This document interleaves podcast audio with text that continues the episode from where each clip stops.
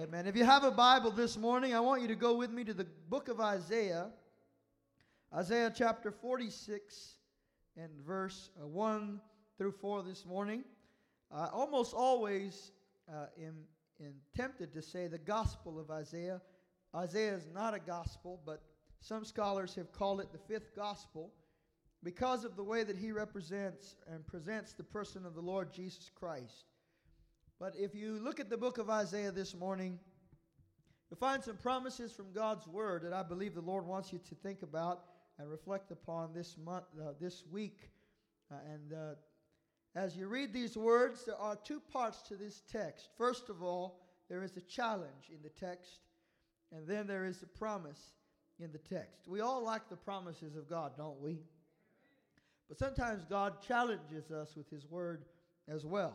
Is it all right for God to speak to you? Amen. That's good because when you give God the opportunity and the permission to speak to your heart and to challenge things in your life, you can grow and you can mature. Unless you give God the freedom to change things in your life, you can't grow. You can't mature.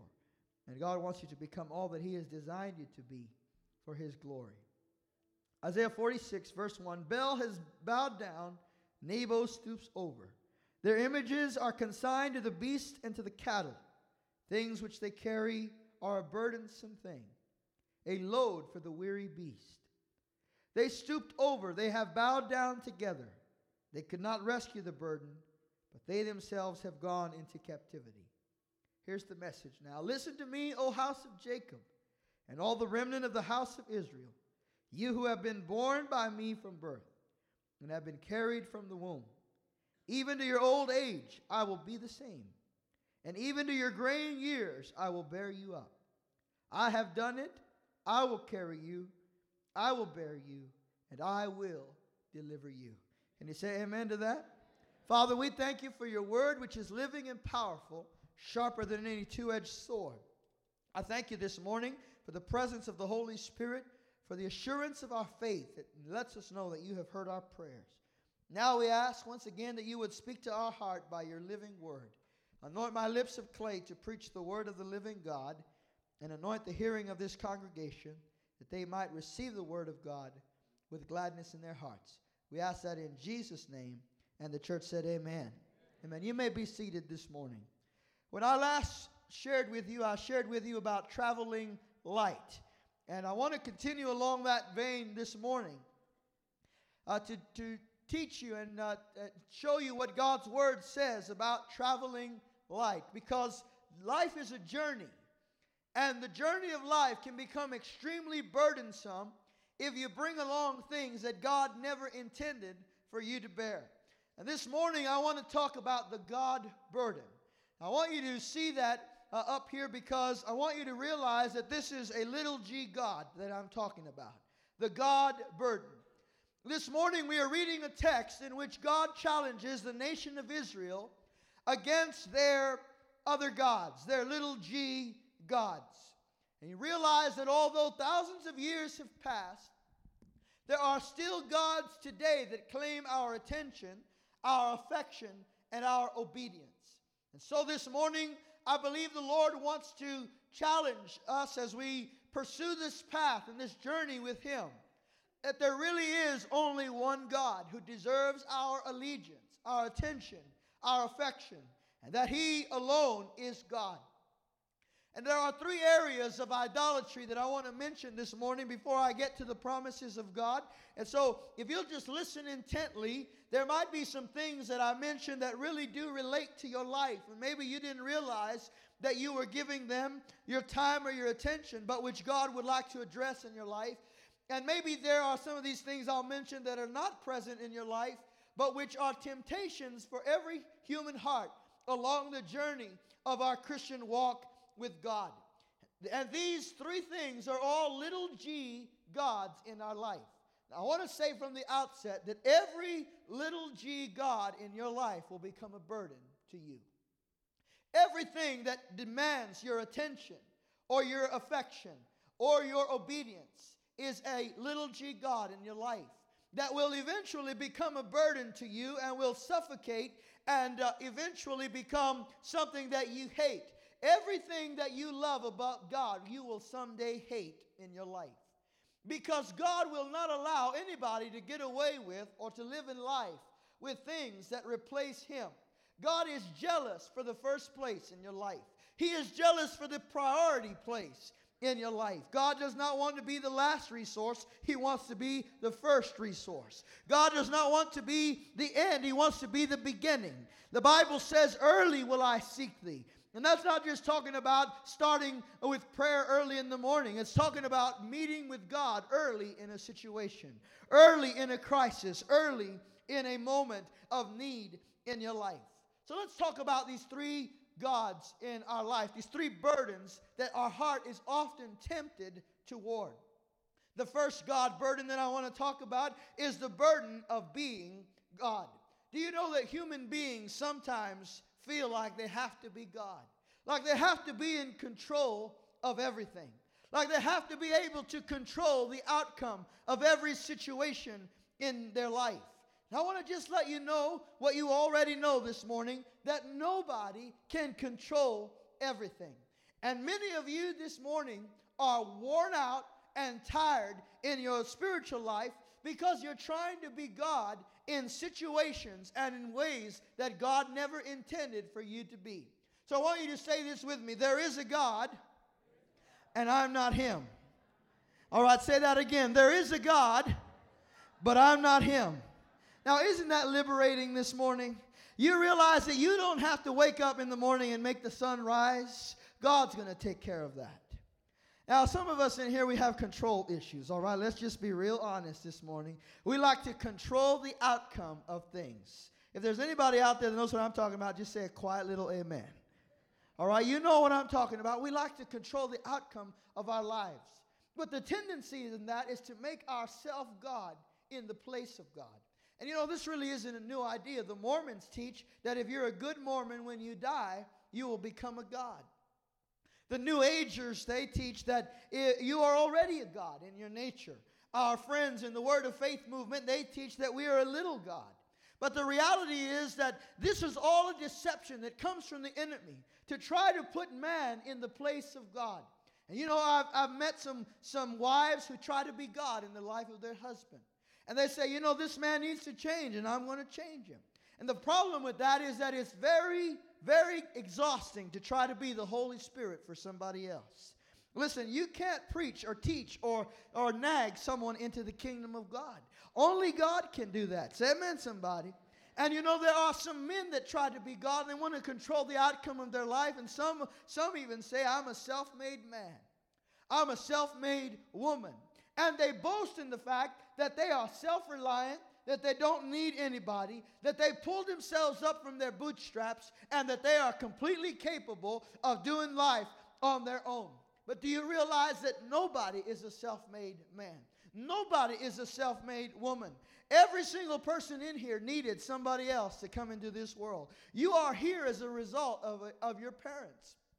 You are here because somebody potty trained you, and somebody fed you, and somebody changed your diapers, and somebody took you to, to kindergarten, and somebody taught you the ABCs, and somebody gave you your first job, and somebody helped you to open up a bank account, and somebody helped you to get a promotion. And all of these things remind us that none of us are enough unto ourselves. We need other people, we need each other.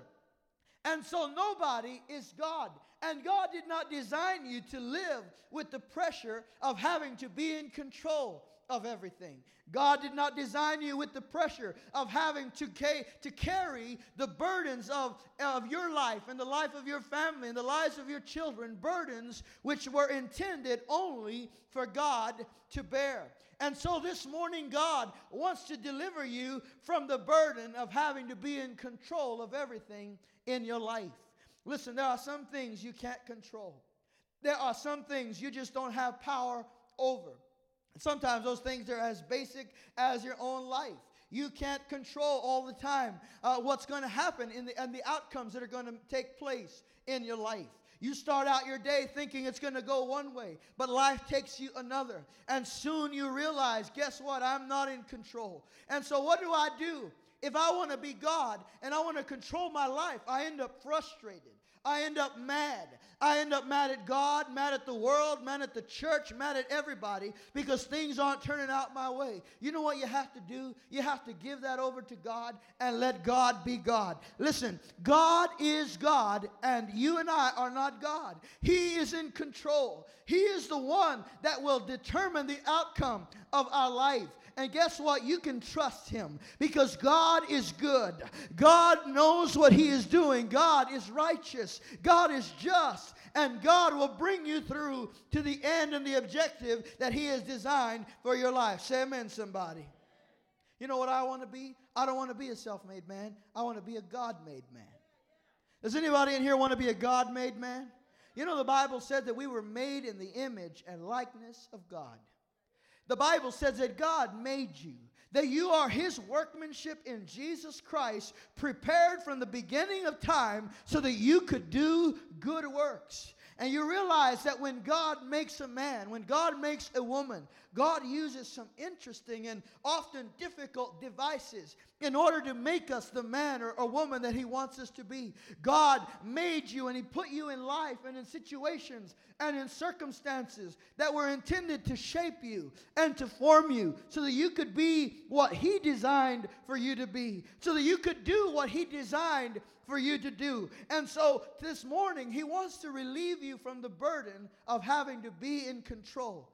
And, and some of you have your fists so tightly closed that you can't receive anything from God. You see, a closed fist holds on to what it has, but it also can't receive anything from God. God tells you this morning open up your hand, just let it to me. Let me handle that boy that's rebelling against you. Let me handle that girl that got pregnant out of wedlock. Let me handle these situations that are going on in your life that you are desperately trying to control. Let me be God. You you trust me. You put your confidence in me. Open up your hand. And as you open up your hand, there might be some things that fall out of your hand, but they'll never fall out of God's hand. And while your hand is open, you'll also open up your life to be able to receive from God what God intends for you to receive. Say amen somebody. Now, here's the second God that comes to be a burden in our life, and that is what the Bible calls other gods. You know what an other God is? An other God is anything in your life that demands your attention, your love, and your obedience above God. Anything in your life that gets a hold of your head, your heart, and your hands, except for God, is another God in your life. And you know, America, although we don't consider ourselves an, uh, an idolatrous nation, America is a very uh, idolatrous nation. There are things that we have allowed to control our head, our heart, and our hands in this nation. I just want to mention a few things. One of the things that controls America is the God of science. You know how many people say, I don't believe in the Bible, I believe in science? Ever heard that? You know, science can do a lot of good things. And no one in their right mind would talk down the importance of science. We need knowledge because that's what ultimately the word science means. It means knowledge. And science has enabled us to heal diseases that used to kill people. Uh, today, science can, can cure diseases that in, a generation past would have knocked you out before you were 30 years old. But because of the advances of science, we've, we've been able to survive longer and, and, and, and produce better, better results in life. Science has also given us the ability to communicate in ways that we never could have communicated before. It used to be that you had to write letters to d- distant loved ones in other cities. Any of you ever written a letter? Uh, this generation doesn't hardly know what letters are anymore. But you know, now we can just send a text message and, uh, and we don't even have to use words. We just lose, uh, use a little emoji, right? We just ping back and forth, back and forth. We communicate, and somehow we know what we're talking about. It's, it's, uh, it's an amazing thing what science has done. But also, science uh, can also use the things that it has created for good, and they can become very evil in your life. You know that the same science that can heal you can kill a baby in the womb. The same science that can heal a disease is also taking life. And the same science that was created in order for us to communicate better has separated us so that we can't even have conversations anymore. You know, in the summer school at the seminary, I don't allow the students to use their phones at, at lunch or dinner time. So, you know, for the first week when we're sitting down at the table, you could hear crickets because nobody knows what to do without their cell phone and without their, without their digital device. They don't know how to talk to each other anymore. We don't know how to have a basic conversation. Hello, my name is. What's your name? Uh, you know, we've lost the ability to communicate in our world because of science. And yet people put technology and they put science up above God. They put science up above their love and their knowledge of God. Can I tell you, friend, that there is someone who has all knowledge. There are things that science will never be able to know, but our God knows everything. He is all knowledge, He has all knowledge, He possesses all wisdom. Now, there's another God I want to address because right now in our country, it's particularly rearing its head. It's the God of political ideology. You know that right now, America has gotten to a place where uh, we're so driven by what party we're a part of that when our party is wrong, we can't acknowledge it. When our candidate is wrong, we can't acknowledge it. And, and all we can see is, well, that, that's a different party, that's a different political ideology. There's nothing they can do right, and there's nothing we can do wrong. And the problem with that is we're no longer being led by the Word of God. When we vote, we're being led by political parties and political systems manipulated by man. And these are going to become burdens. Mark my word. This God of political ideology is going to become a noose around America's neck that is going to destroy her future if she does not return again to God. Come on, somebody. I'm talking about the fact that we've got to understand listen, you might have been my candidate. I may have voted for you, but if you're against the Bible, you're wrong. Whether you're a Republican or a Democrat, if you're against the Bible, you're wrong. Come on, say amen, somebody. I know this is something that's so near and dear to our hearts that many times we say we never discuss politics or religion at the dinner table. Some of us, all we do is discuss politics and religion at the dinner table, but you know, there is something greater than politics. There's truth. Did you hear me? I said there is truth. Truth isn't Republican. Truth isn't Democrat. Truth is in the Word of God. Come on, somebody. Truth is in God's infallible and unchanging Word. Now, here's another, another God in America. He's been around for a long time. It's the God of money. You know that the Bible says that the love of money is the root of all evil. Doesn't say money is the root of all evil. You realize that God is not against you having money? Hey, say amen, somebody. God wants to bless you. He wants you to have money. Because you know what happens when you have money? You're able to build the kingdom of God. You're able to have your needs met, and you're able to meet the needs of somebody else. Say amen, somebody. But see, God's not against you having money, God's against money having you.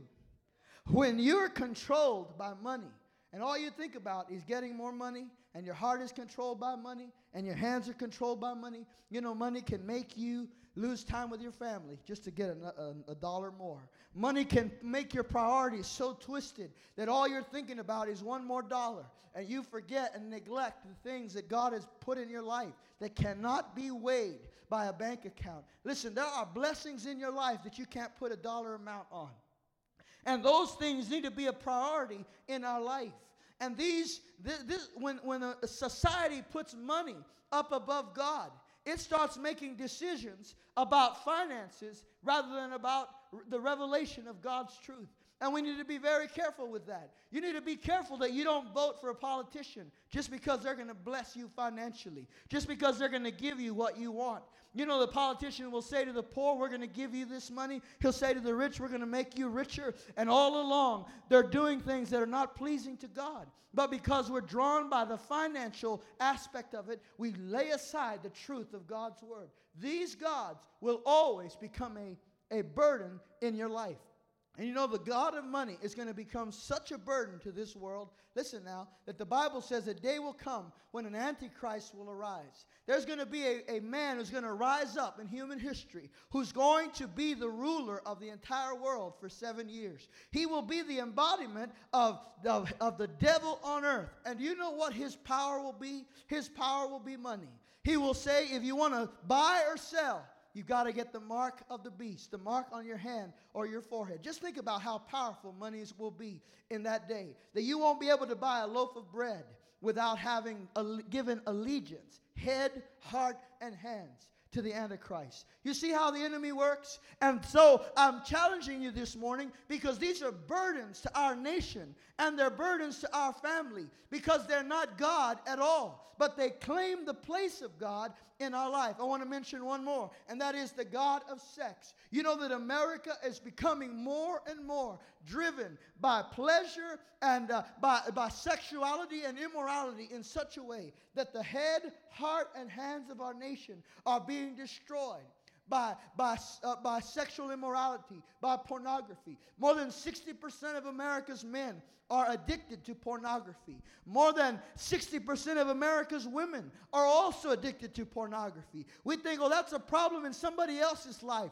in someone else's town. No, it's happening right here in our own towns, in our own homes. And if you and I aren't careful, you realize that the enemy will use that that uh, approach to come into the lives and, uh, of marriages and homes in order to bring division.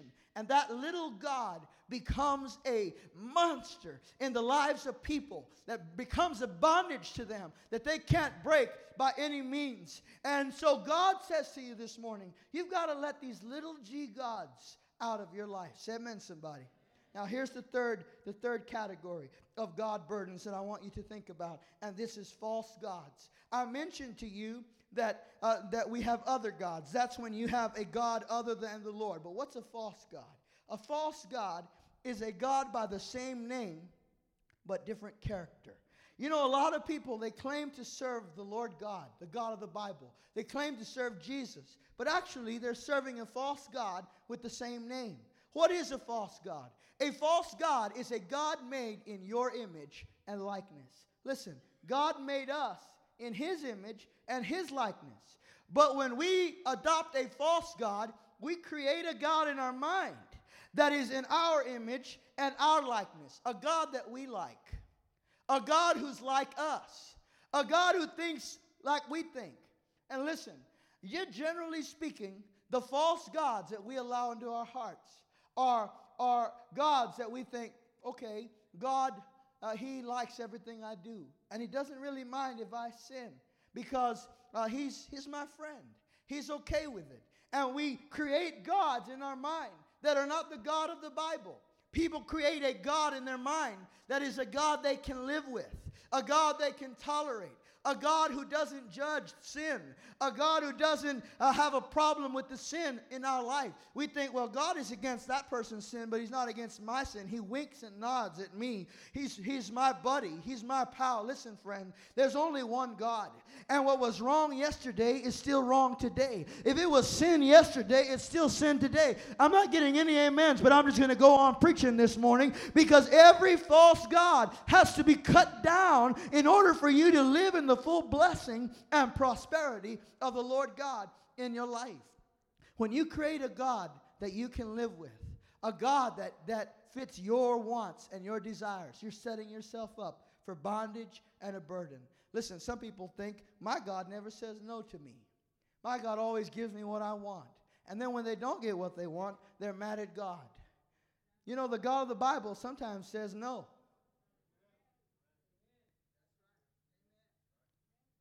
And sometimes he says no because he knows that it's not good for you. And so you and I have to realize my God sometimes says yes, sometimes he says no, sometimes he says wait. The God of the Bible doesn't always give me what I want when I want it. I'm not a capricious child. I am a child of God.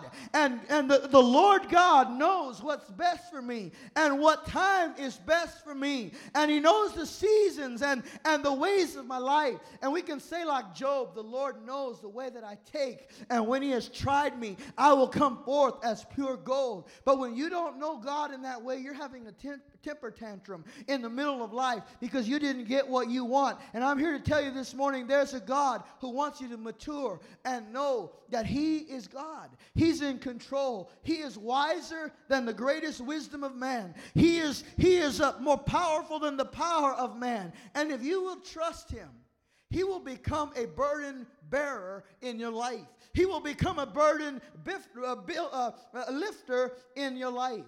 And so I want to challenge you this morning. Give your head to God. Give him your attention, your thoughts. Give him your focus. Give your heart to God. Give him your, your love and your affection. Give your hands to God. Obey Him. Do what He says. Fulfill His word. And when you do that, you will find yourself right smack in the middle of the blessing of God. Say amen, somebody. Now, these things have to come out in order for us to experience the full blessing of God. Now, here's God's message to the nation of Israel He says, Your gods have let you down. The gods of this world will always let you down. You ever been let down? Nobody's going to be honest this morning. You ever been let down?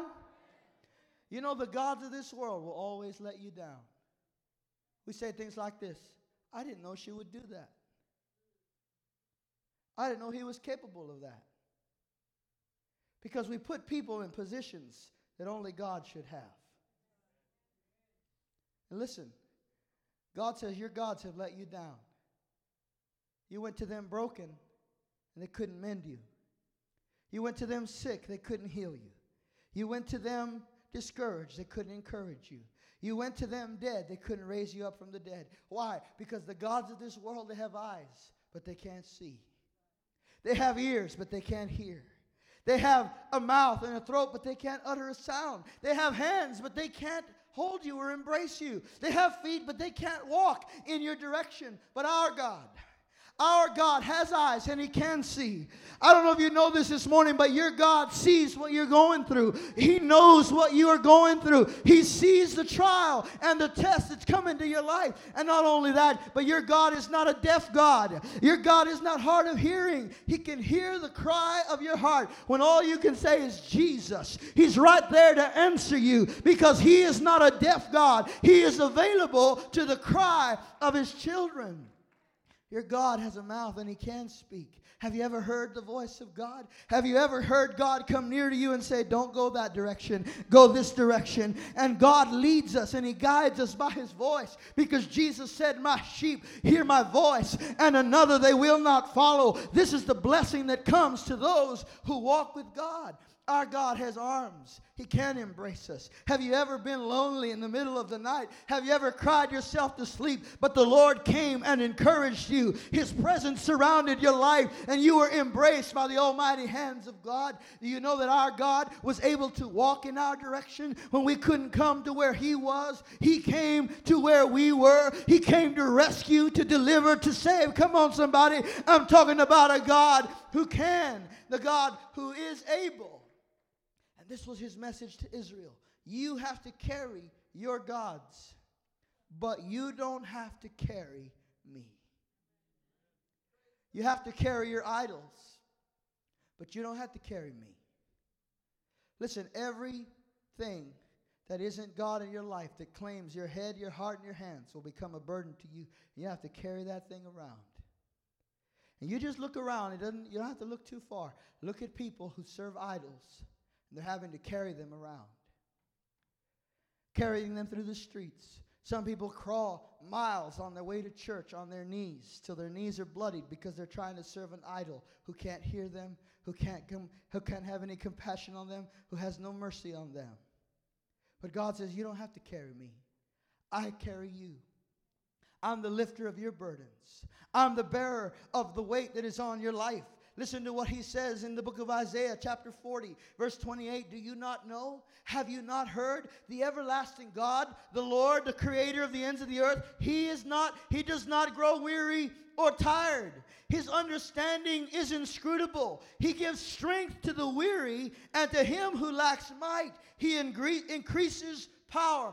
This is our God. Can I just tell you this morning? Our God does not check the weather. Our God creates the weather. Our God is not afraid of sickness. Our God heals disease. Are you listening this morning? Our God is not afraid of death. Our God has conquered death. He is the bearer of the burden in your life. I want you to watch something this morning that illustrates in the natural what God does in the, in the spirit in spiritual and in the supernatural in our life. About 30 years ago, a young man about 15 years old asked his dad a question. He said, "Dad, will you run with me in a 5K run?" Anybody in here ever run a 5K? A couple of you, all right. I thought about it once, but I sat down until the feeling passed. You know, he said, I, I want to run in a 5K run. What you don't know about this young man, his name was Rick Hoyt. He was born completely disabled. He couldn't run, he couldn't walk, he couldn't talk. He was completely wheelchair bound all of his life. And at the age of 15, he said to his dad, Dad, I want to run in a 5K run. And his dad said, Yes, son, we'll run in that, in that 5K run. And I want you to watch a little bit of this, of this man's story. Because to this date, to this date, they have run 1,100 5Ks, triathlons, and Ironman competitions. Every single inch of the way, Rick has been carried by his dad. Every single time they've run, Rick has not done any of the running. He's not done any of the riding. All the work has been done by his father. Now, I want you to look at those pictures this morning because when you see that father pushing his son across the finish line, what you're seeing is a picture of your father who says to you, You don't have to carry me. I'm going to carry you. I am your God. I'm the one that's going to get you across the finish line. I'm the one that's going to make you a winner in this life. I'm the one that's going to make you a success and not a failure. Are you hearing me this morning? You have a father. His, his name is the Lord God Almighty. He is your God. He is your strength, and His grace is sufficient for you. His grace is more than enough for you. So when you feel discouraged, when you feel like you can't, that you say, I'm not good enough, I'm not enough. You're right. You're not good enough. You're not enough. God alone is good enough, and God alone is enough. And His grace has made you and made me what we could not be of ourselves. The Bible says this cast your cares upon the Lord because He cares. He cares for you. You don't have to carry him. Let him carry you this morning. Let him do in your life what only his grace can do. Would you stand with me this morning and just say this one more time? There is a God, and I'm not him. But his grace is sufficient for me. One more time, say it. His grace is sufficient for me. One more time. His grace is sufficient for me. I want to invite you to this altar this morning. Anybody in here that says, Pastor, I need God to bear some burdens that are on my life.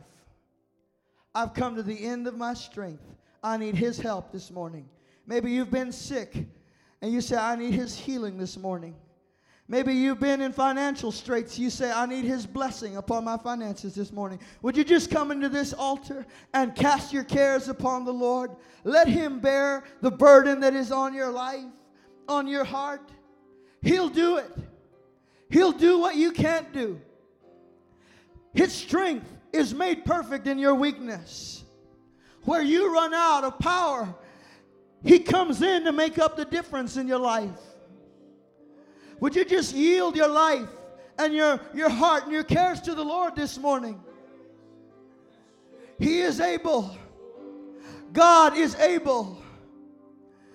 He is able to do exceedingly and abundantly above all that you could ask or even imagine. Maybe this morning you need to lay down a little G God. You've been trying to control everything, you've been trying to be everything to everyone. God says, Don't worry about that. You let me be God. You let me do this work. Hallelujah.